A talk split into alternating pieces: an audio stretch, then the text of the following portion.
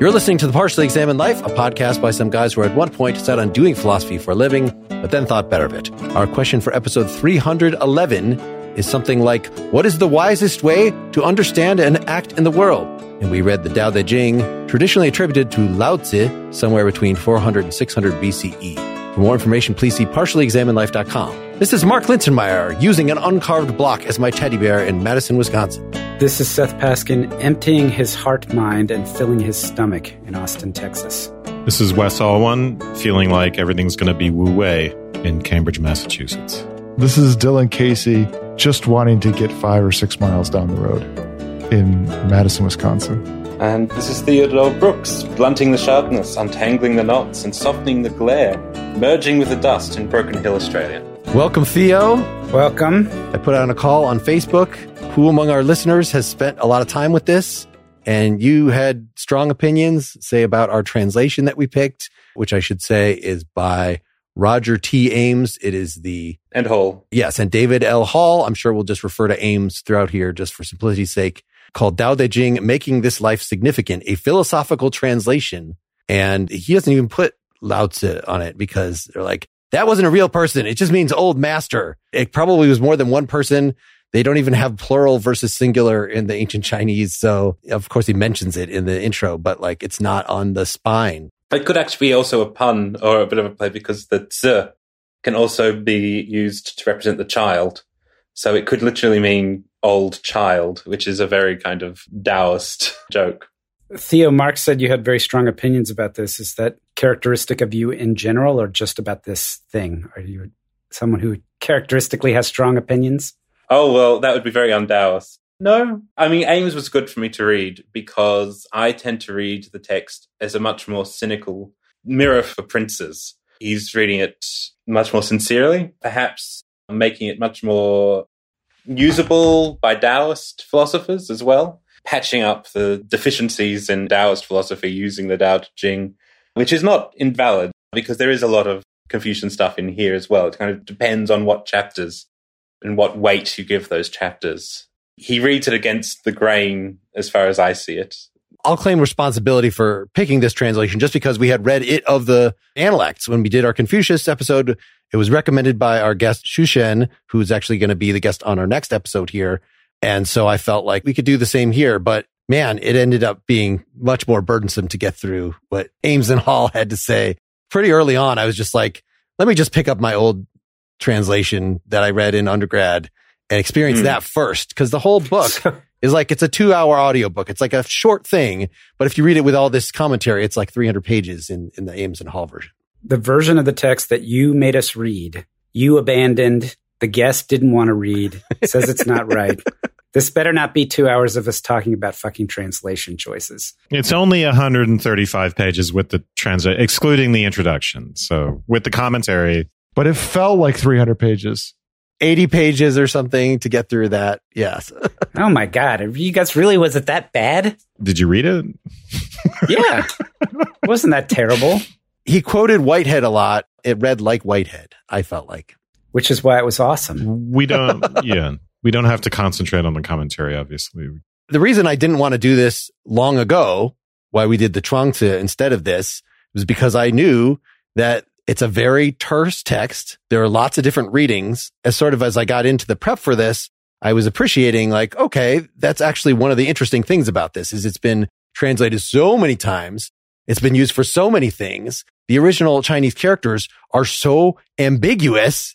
Again, no tenses, no singular versus plural, you know, multiple source versions of the text that have differences between them. Parts of it. Is this even written by the same author? It seems, you know, so if you assume they're all written by the same author, then you want to make them harmonize. If you think it's a collection of sayings, then you don't care about that. Just so many hermeneutic questions in just approaching this. It's hard to get through all that thicket and decide, do I actually like this? Do I actually think this said something wise that I want to pay attention to? There, there is ways to make the text, you know, you can add qualifiers to say, you know, this is plural, this is singular and such, but the text purposely doesn't. So it is reveling a bit. Even the language itself has these ambiguities, but I think the poem itself is, or the poems or whatever, is playing into the ambiguities of language.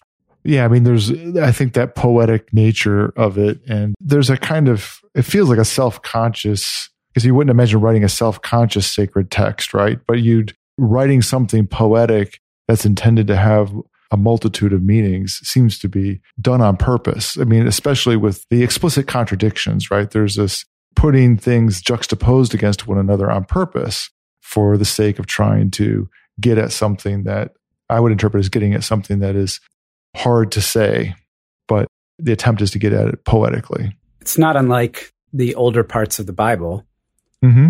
in Aramaic and Hebrew, which are ambiguous in certain ways.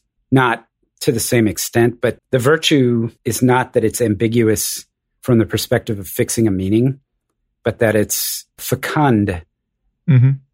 from the perspective of interpretation. So ambiguity is only seen as a vice from the perspective of somebody who's trying to come up with a meaning or the meaning or fixing a referent. And from the perspective of having a living document that is also a teaching document to some extent, right?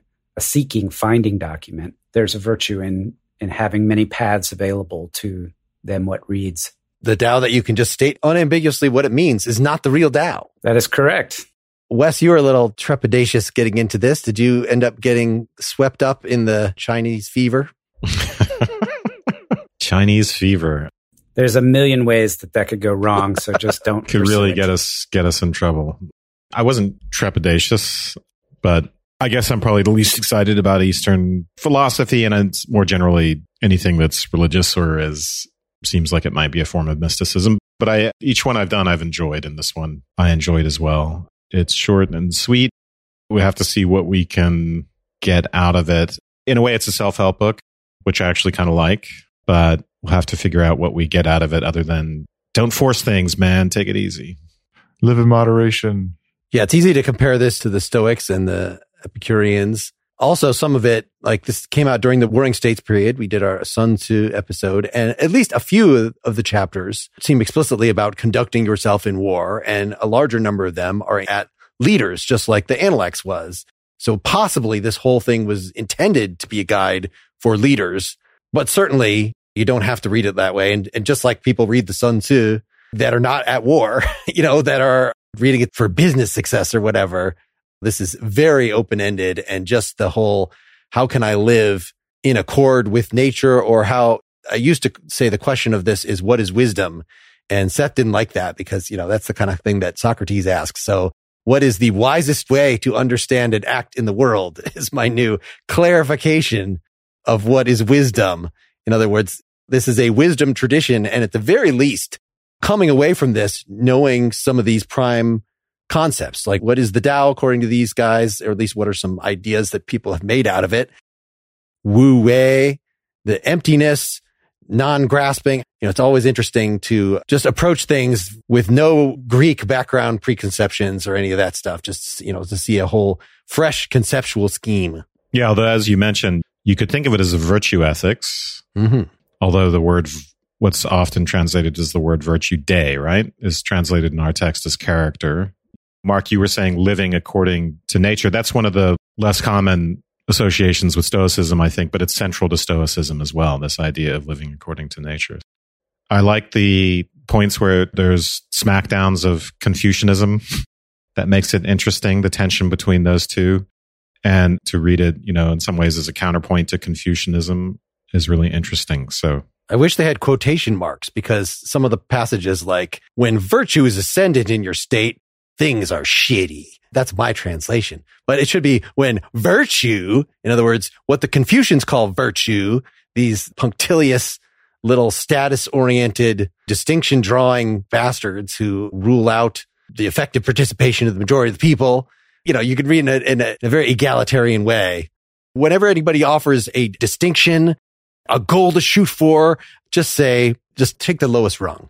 There's a big part of it that's just sort of a little bit libertarian, like just leave me alone and let me just do my thing. That's also balanced by it's actually a lot of it is advice for a prince or a ruler or a, there is a sense that they want the state run. On the other hand, there is this libertarian aspect as well, as you say. So it's it's always balanced with competing tensions. and wanting the state run in the sense of it not being a problem. You can kind of see why, you know, what is the, the warring states era? What is it like 300 years or 500 years of sort of continuous, How it depends how you count it. Yeah. continuous war going on and instability. And it's not the only lens you can interpret it in, but you can definitely see somebody sitting around saying, look, you state leaders and stuff like that, you're such a pain in the ass you're constantly mucking things up. I just want to sort of do my thing. And you're constantly interfering with stuff. You're interfering with each other. You're interfering with me. You're making my life difficult. Your job is just to keep things simple and tranquil. Yeah, less is more, right? So the idea of running, what does it mean to run a state? That changes. The head of state, in a way, is only supposed to lead by example, or they should have to do nothing, essentially. You could remind a little bit of anarchism and uh, who did we do? Kropotkin. Mm-hmm. So for Kropotkin, revolutions were dangerous because the status oriented people would rise up afterwards and take over and people would starve to death when really what you want is this emergent force to take over people's sort of better natures that will emerge if they're not being suppressed. In a way, I think that's what I think leading means in this context from those passages about Yes. princes. It's a matter of doing nothing and somehow letting the natural order emerge as it's inclined to do when it's not messed up by people. Yeah, I'm not sold on that amount of passivity and that characterization. I don't think it's doing nothing and letting things happen. I think there's a kind of shepherding concept to it. Mm-hmm. Shall we read the passage? Please. I will link folks to, I just found it helpful, at least when I was going through like the first dozen or so. You know, I did go back and take all my notes on the Ames version. And I at least skimmed everything that he had to say when it was getting toward the end of the book. is like, this is very redundant. There's this document online that somebody put a book that has eight different translations. If a word looks weird, just look at how a bunch of other people phrased it. And like, you'll probably find one version that makes sense to you. I found that a useful, I don't want to make that our exercise here, Seth. Sorry. I, I assure you, I do not find that the most interesting part, but I think it's part of the experience. And I started looking at other translations as well, because when you see phrases like institutionalized morality, you realize that this translation is doing something a little bit different. And there are lots of other phrases like that. They're much simpler, more straightforward translate. I appreciate this one, but I want to know what the less interpretive translation says, you know? So Imagine if Walter Kaufmann translated Nietzsche to remove anything that looked offensive, like not even just put a footnote to explain why Nietzsche's actually not an asshole, even though he's saying this, but to actually put that in the words themselves. The relationship between the, the ancient Chinese characters and what we have now, I think it gave Ames and Hall the opportunity to do that in a way that nobody would do with a modern text. There's a version of the Tao that I read years and years ago, just by itself. Was one of these really interpretive ones. And I, I remember putting it down and just saying, I, I'm sorry, because there was something about swerving electrons or whatever like that, like in an analogy in the rendering. I'm like, that's not a, it's possibly a translation, right? it's just, it's not even possible. Like, it's not even like the realm of translation. It's interpretive, maybe. All right. So let's read some politics to get into this, and then we'll talk about the hard stuff, the Tao itself later. I have 17 in mind. With the most excellent rulers, their subjects only know that they are there. The next best are the rulers they love and praise. Next are the rulers they hold in awe. And the worst are the rulers they disparage. Where there is lack of credibility, there is lack of trust. Vigilant, they are careful in what they say. With all things accomplished and the work complete, the common people say, We are spontaneously like this. that word spontaneity, that's why I was talking about emergence.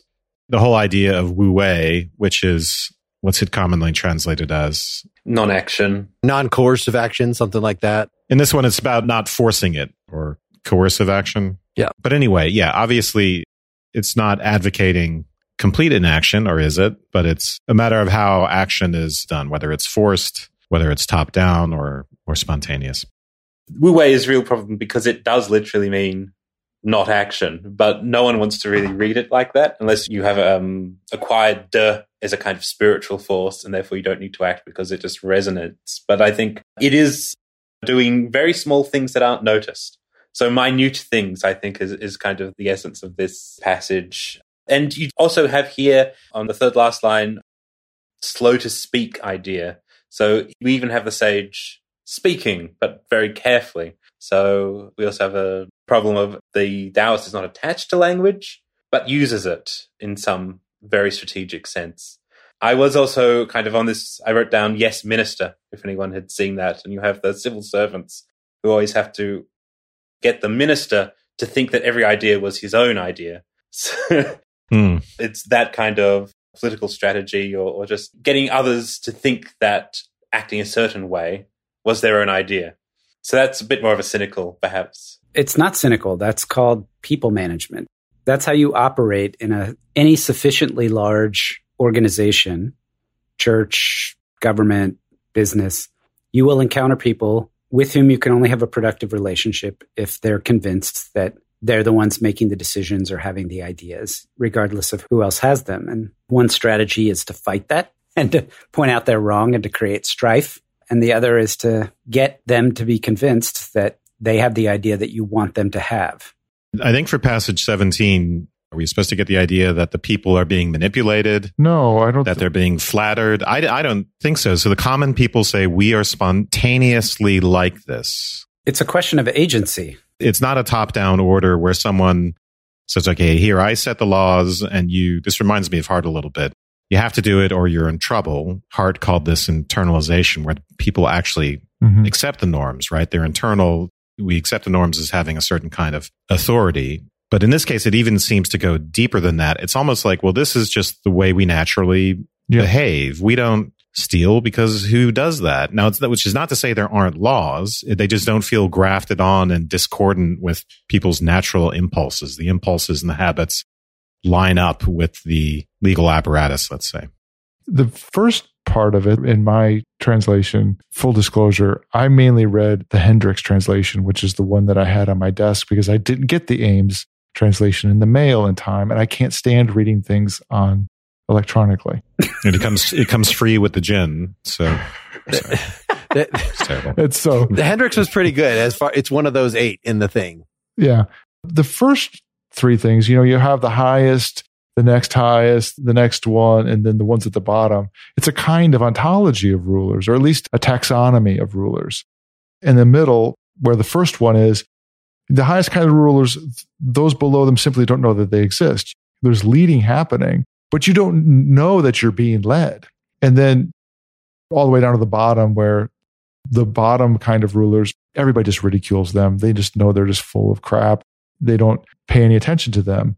And the key here in the middle is when trust is insufficient, there will be no trust in return. So there's a kind of exchange going on between the leadership that is the foundation of this natural activity.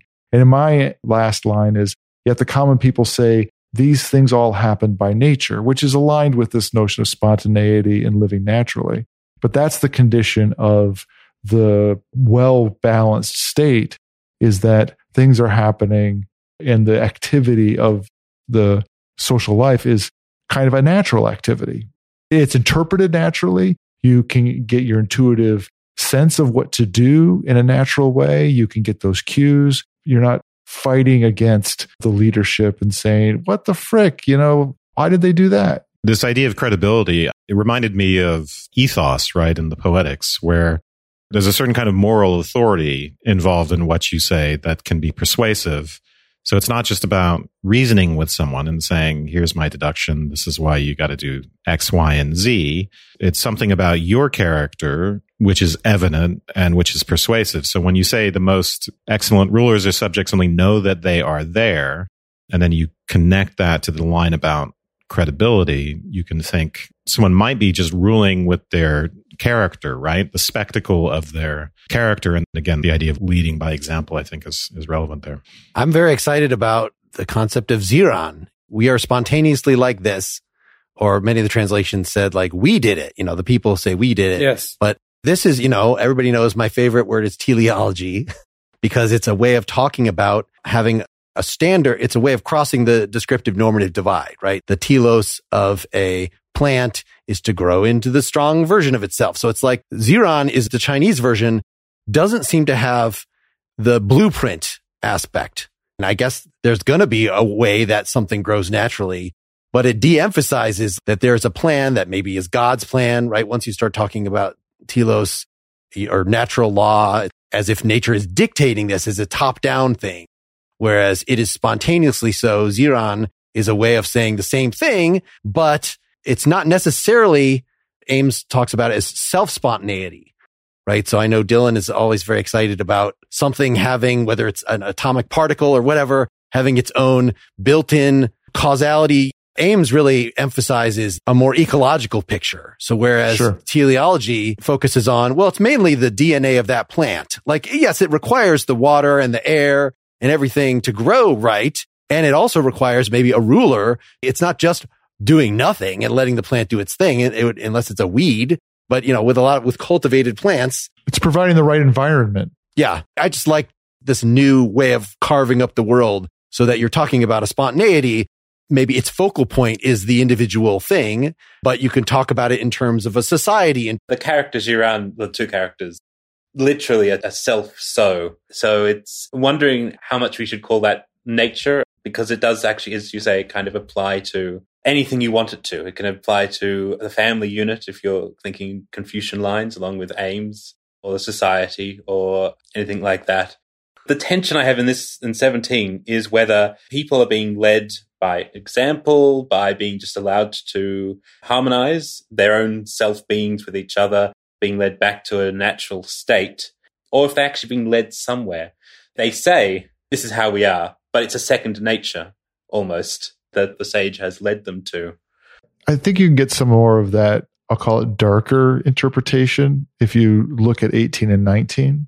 So the Henricks, helpfully, not helpfully, I don't know, says chapter 17, 18, and 19 should be read together as a unit. And you get more of this, for my Western sensibilities, less cultivated excellence on the part of the community, particularly in 19. So 18 is going to crap directly on Confucianism. So why don't we read it and then you explain why it's crapping on Confucianism? Read your translation, Dylan. Okay. Therefore, when the great way is rejected, it is then that we have the virtues of humanity and righteousness. When knowledge and wisdom appear, it is then that there is great hypocrisy. When the six relations are not in harmony, it is then that we have filial piety and compassion. And when the country is in chaos and confusion, it is then that there are virtuous officials. Love it. Yeah, just as far as it being about Confucianism, it is when grand way making is abandoned that authoritative conduct, which is Ren, and appropriateness Yi appear. And our Confucianism episode was all about Ren and Yi, right? And those things have positive connotations for Confucianism. But here, they seem to have negative associations. Ames's take is like many passages in here. It's about it's about the yin yang. It's about the book of change. It's the interpenetration of opposites. In other words, whenever you have one thing like a Confucian, you want to make distinctions and you want to say, this is the good. That's the bad. Do the good, neglect the bad. Of course. That seems to just like follow from like what ethics is. And it seems like the critique is that, well, whenever you do that, you sort of freeze things and you're not being flexible enough, right? You reify what maybe is good in this situation. I mean, it's really sort of a optimum is something that Ames uses a lot. Like you don't say there's a hard and fast division in the world between the optimum and the unoptimum. And Ames goes so far as to say that whenever you distinguish an opposite, maybe this was one of the other secondary sources. Anyway, you're really just picking out a single distinction. Whenever there's day, there must be night. So you can't just try to clutch to the one and neglect the other. They come as a package. I mean, I like your anti-Confucian one. Well, when there's Ren, in other words, virtue in quotes, then like there's no real virtue because there's just this nominalist nodding respectfully to virtue, but you know, not actually feeling it with your heart. I like that interpretation. I mean, this is the way Ames, of course, takes it as well. Like this is an anti-Confucian polemic in his commentary, but the idea is that, you know, all these things that Confucians value, authoritative conduct, appropriateness, even things like upright ministers, they seem good on the surface, but they're indicative of a rot underneath. You wouldn't need them if things were happening, for instance, spontaneously, if things were happening according to nature, according to the way, or in his first line, grand way making. So you don't need upright ministers unless there are troubled times. So you shouldn't be celebrating, oh, what a great minister they are. you should be thinking, why would we need that? What's going on? What's not functioning correctly, Mark, to get at your idea of teleology, that we need this top down management? There was a hook in Dylan's translation that I think made this ring more true. I think you used the word righteous, Dylan. Yeah, that was in the first line. Ye. We suck Seth into the translation. Motherfuckers. See, what I'm going to do is I'm going to elevate that translation point into something philosophical, conceptual, spiritual, emotional, and Give it all to us in one unified package. That will make you truly successful. Go ahead. that. Ah, Jesus. I mean, 14 years, Mark, with the puns. I don't think I've ever used that one. Nope. So anyway, this is one of those opposites things.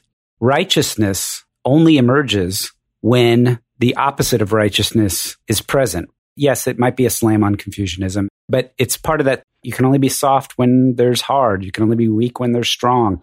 In order to have somebody act righteous, then there must be some sense of inequity or fallen from the path, whatever, you know. In reading these passages where that takes place, I think a lot of what our discussion of hermeneutics in the Bible and the Spinoza things, it's like, when do prophets appear? Prophets appear when people have fallen off the way of the path of God, right? So it's like you got a golden calf and then suddenly you get Moses, or you got this and then somebody else comes in. What's interesting is that in the Western tradition, we take that as prophets are actually explicitly called out as their whole job is just to say, Hey, you told us to do this, but you're doing that. You're doing the opposite. And you recognize that a prophets only arise when times are bad. And I feel like there's a really tight synergy here with the Tao Te Ching where it's saying, if you're in a place where prophets arise, things must be bad. They're out of order. The equilibrium is whacked.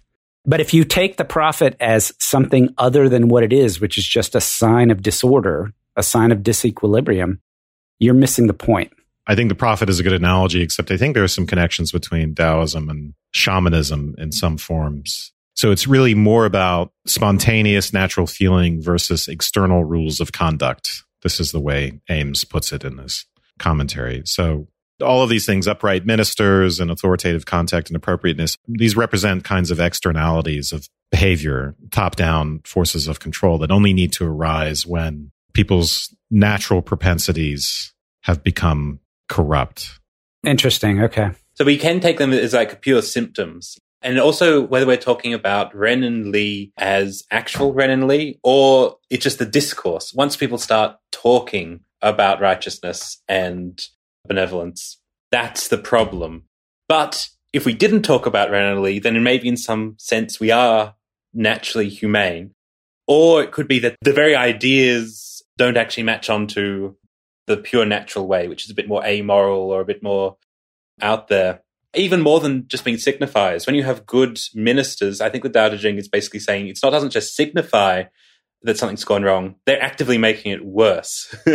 so there's a kind of accelerant to the, the Confucians. They see the problem and they try to fix it, and the Taoists are saying, well, every time you try to fix something, you make more distinctions, you befuddle people, more you make more crooks you make more war you make because you you insist upon the good so there's i think an acceleration We need less government, not more.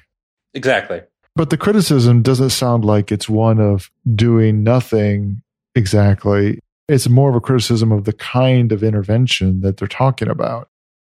So when you know you say that when knowledge and wisdom appears, then that there's great hypocrisy. So you know you see this in 19 and several other sections that the veneration of certain kinds of distinctions socially then leads to the very problems that they're trying to solve, and that the criticism I guess it's a criticism of Confucianism, is that the mode of solving those problems is to further venerate the things that are the source of the problem itself.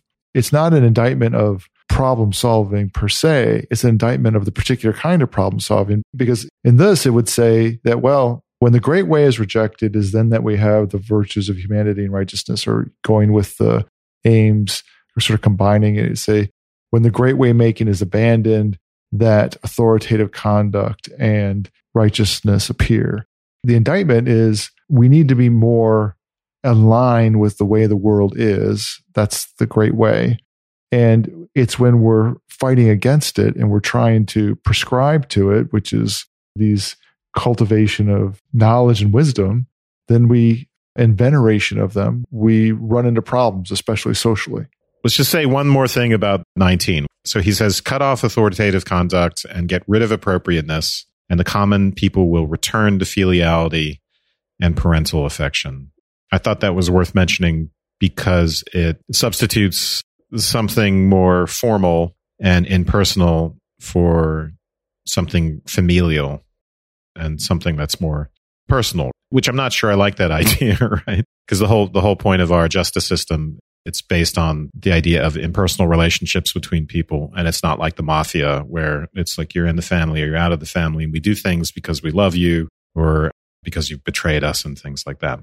That contrast between the Confucian conception and this Taoist conception, whatever it is, is important. There's something about these more natural affections. But I think that you just highlighted something, Wes, that there may be a, a sanguineness about the Taoist criticism, right? Which is like, well, we just need to be more in tune with the way things are and not try to be messing things up so much. It may be that there are conflicts, that the interpretation that by going along with the way there will be no conflicts is just not the right way to think about it. Theo, did you want to lead us back to the way? Get us back on the path? Uh, chapter one.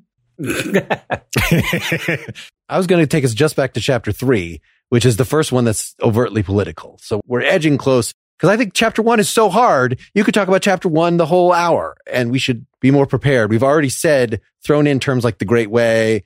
And, you know, I think we're by context leading people toward pointing at the Tao, the way. We're going to let the way emerge spontaneously and not try and fix its reference. All right. Theo, you want to read number three? I'm actually reading from Ivanhoe 2005. So, not paying honor to the worthy leads the people to avoid contention.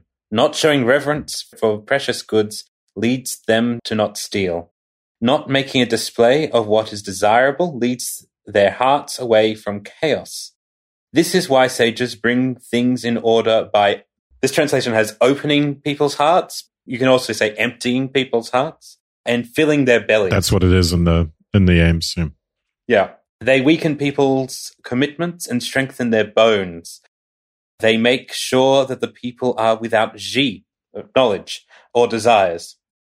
And those with knowledge do not dare to act. Sages enact non action, and everything becomes well out ordered. So this is explicitly we have Wu Wei. Yeah, we have a few different Wu forms here. Wu Ji, no desire, and what I found the most useful about the way that Ames laid out Wu is just nothing, right? Or rather than it be being in nothingness, it's like it's not nearby. So it functions grammatically usually as just a negation, so not mm-hmm. this. But I think the most useful translations I've got, I think what you kind of absence and presence. Mm-hmm. But in a sense, I think the Lao Tzu wants you to think of the absence as absence of form and that it is actually inexperience, that you can access the Wu through the Tao, which is a form of experience. So it's not far away. It is actually here. Well, we get all these associations between emptiness and potency in this too, which we'll get to. I don't know if it's Hegel, but we've definitely run across the idea of there's like a formless chaos and then distinct things come out of it through the process of conceptualization or the process of just recognition, perception. You know, maybe it's like Kant's that we impose. There's just the stuff out there, whatever it may be, the noumena, and that we create objects by cutting using our little cookie cutters that are our senses, our language, make little pieces of it. But then we have to realize sort of what a contingent activity that is. And metaphysically, things arise into individuality and they fade back. They recede. In fact, the way that some of these put out is not that it's just like an ever changing. Sometimes you're catching it on the way in. Sometimes you're catching it on the way out. But when it initially manifests itself as its, as its maximum potency, and from then on, it's just downhill. You know, in other words, something is born and it's when it's a baby, it's the most supple, it's the most flexible, it's the most awesome in a certain way. And then it rigidifies into its adult form and goes toward death. Yeah. Just to problematize that is that the way is always described as generating things. I can't think of a chapter where it says the way disintegrates things. It draws people back to death. Uh, maybe that's just the nature of being away from the Tao. People kind of fall into death by not being in tune with the Tao, but the Tao always kind of generating. That's what it does. So there is a cycle, but the DAO is always generating. That's its primary thing. I'm getting away from the politics. Yeah. So if we go back to the politics, in the Ames translation, it is for this reason that in the proper governing by the sages, they empty the hearts and minds of the people and fill their stomachs. I think in one of the commentaries I read. I don't know if it's Ames, but there's mention of at some point in history a bunch of books being burned, unless they had to do with farming and other practical things. This is well after the the Tao Te Ching head of form. It's one of the ways it's been interpreted. Yeah, so that would not be such a great way to interpret it, but it has been interpreted that way. But regardless, we get this focus on sustaining the body. There's another passage which talks about embodiedness at a certain point, but sustaining the body and meeting basic needs and not getting too into our heads and too into status, which is the way I take this, or it's into concepts of merit and aspiration and drive. So objectless in their desires. That's how Ames translates Wu Yu to be desireless and do things non coercively or through inaction. So sounds very Buddhist and right. I guess one of the myths surrounding this is that Buddha met Lao Tzu or is Lao Tzu or was influenced by Lao Tzu or, or whatever you want to say. But a great story. So, by theory, this was written by Lao Tzu as he left China, stopped at the Western Gate, left China because it was too much bother. He wasn't going to be let out of China until he wrote down his wisdom. But because he went west, Yeah. when Buddhism finally came to China, all the Taoists said, oh, he must have just gone all the way to India and been the Buddha. So just, Buddhism is just derivative to what we've been saying all along, Hmm.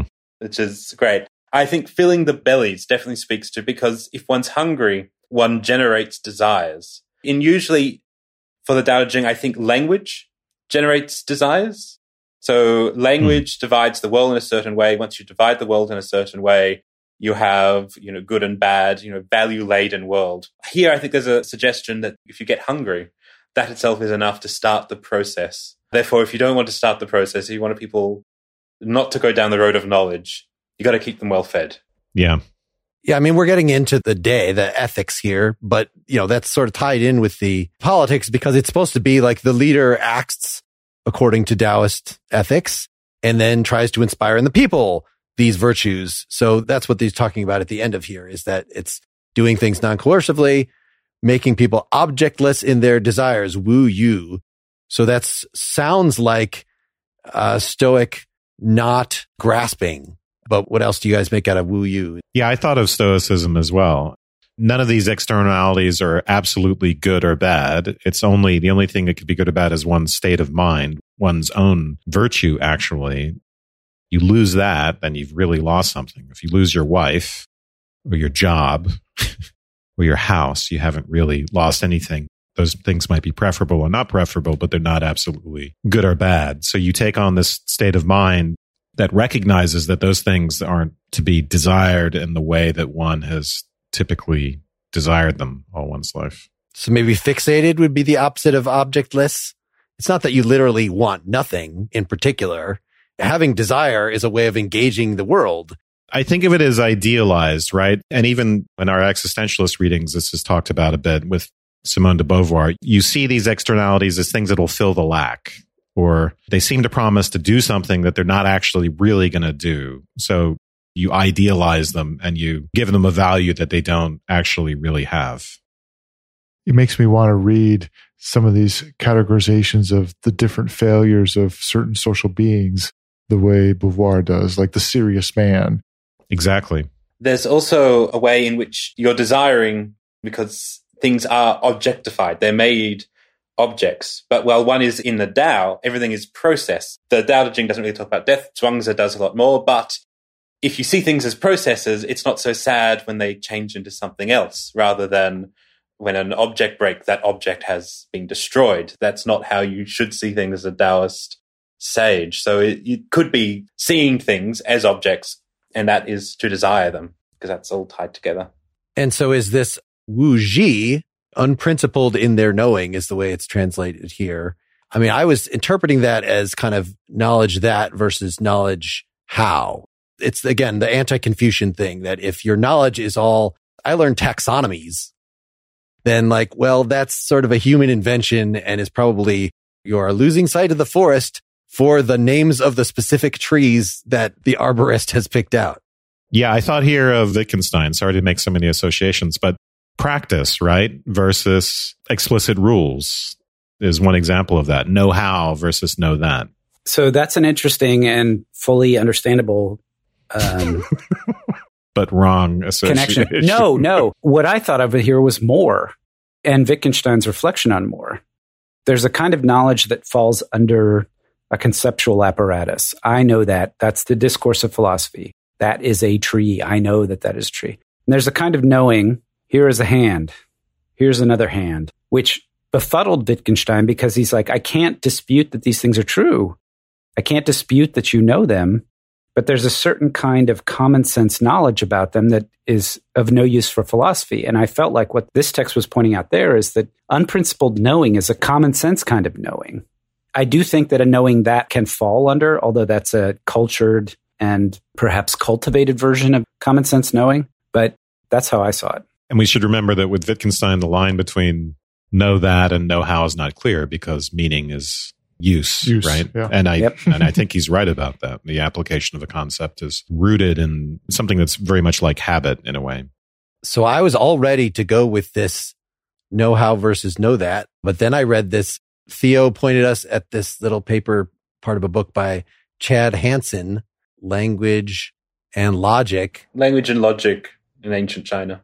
Yeah, that actually talks about the Confucian version as knowing the distinctions is actually a know how, right? That's the ideal of Confucian virtue is to be completely in sync. So you don't even have to spell out, you know, the relationship between you and your superiors and your parents and the ruler of the state and the whole universe. And so you've internalized that you're really good at playing the game. And that what the Dallas is actually doing is pointing out, like we did with Wittgenstein, hey, but that's just a language game. That's not actually you relating to the world. That is like a thing one could do in the world, but it's not the only thing. And in fact, it's a very exclusionary thing. If you like put all your, if you're fixated on that. So it's not even the fact that it's articulated that makes Confucianism bad. Confucianism itself has a goal of unarticulated naturalness. It's just that Taoism is trying to get you beyond any game. That's merely a game. Well, if you like that game so much, I'm going to state the opposite of that. But that's really just a way to get you out of the first game. And ultimately, the point is to be more flexible and not be stuck in any particular game. At least that was Hansen's theory. Yeah, so you have the Taoists who do distinguish, but you're meant to get beyond the distinguish as you internalize it. But that gets you stuck in a single Tao, a single way of dividing up the world. And so one way of understanding Lao Tzu's preference for the dark is just to say, well, this is how civilization always does the positive, more balance.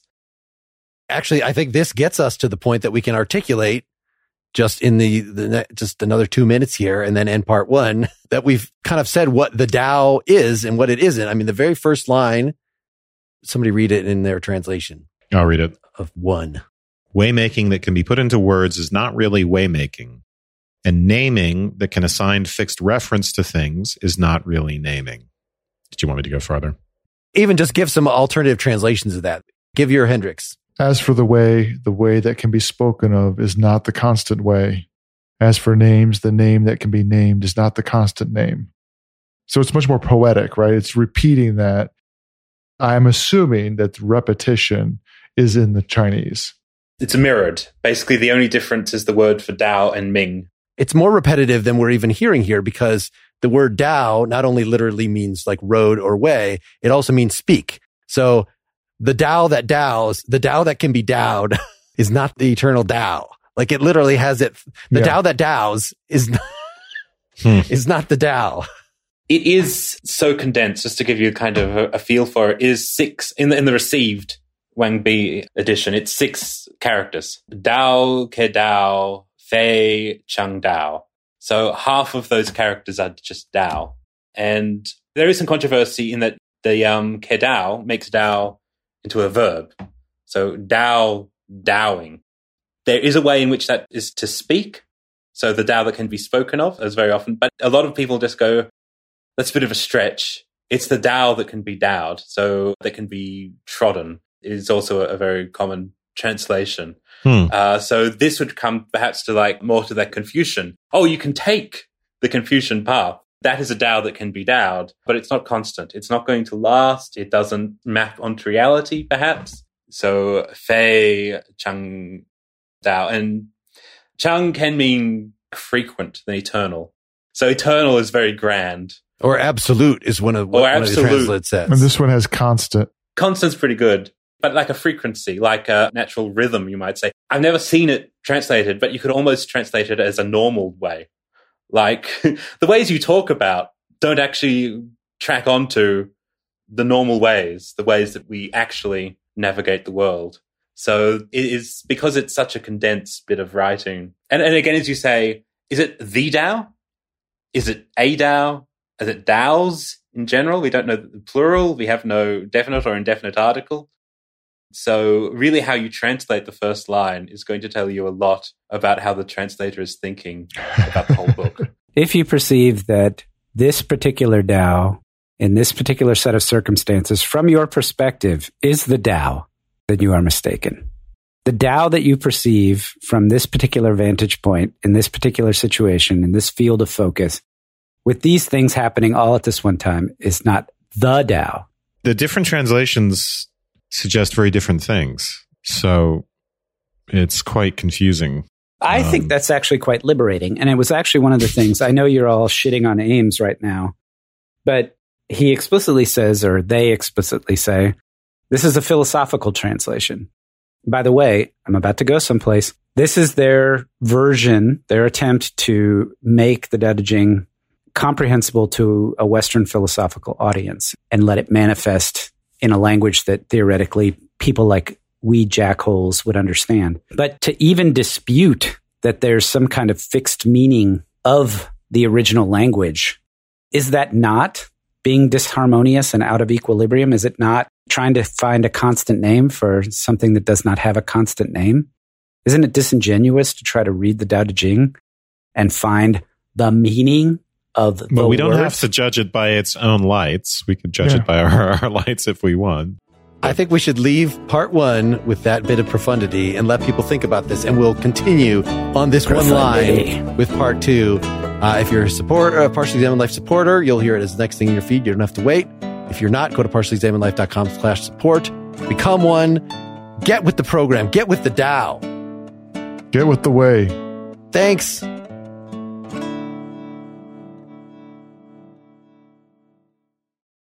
Join us today during the Jeep Celebration event. Right now, get 20% below MSRP for an average of 15178 under MSRP on the purchase of a 2023 Jeep Grand Cherokee Overland 4xE or Summit 4xE. Not compatible with lease offers or with any other consumer incentive offers. 15,178 average based on 20% below average MSRP from all 2023 Grand Cherokee Overland 4xE and Summit 4xE models in dealer stock. Residency restrictions apply. Take retail delivery from dealer stock by 4 1. Jeep is a registered trademark.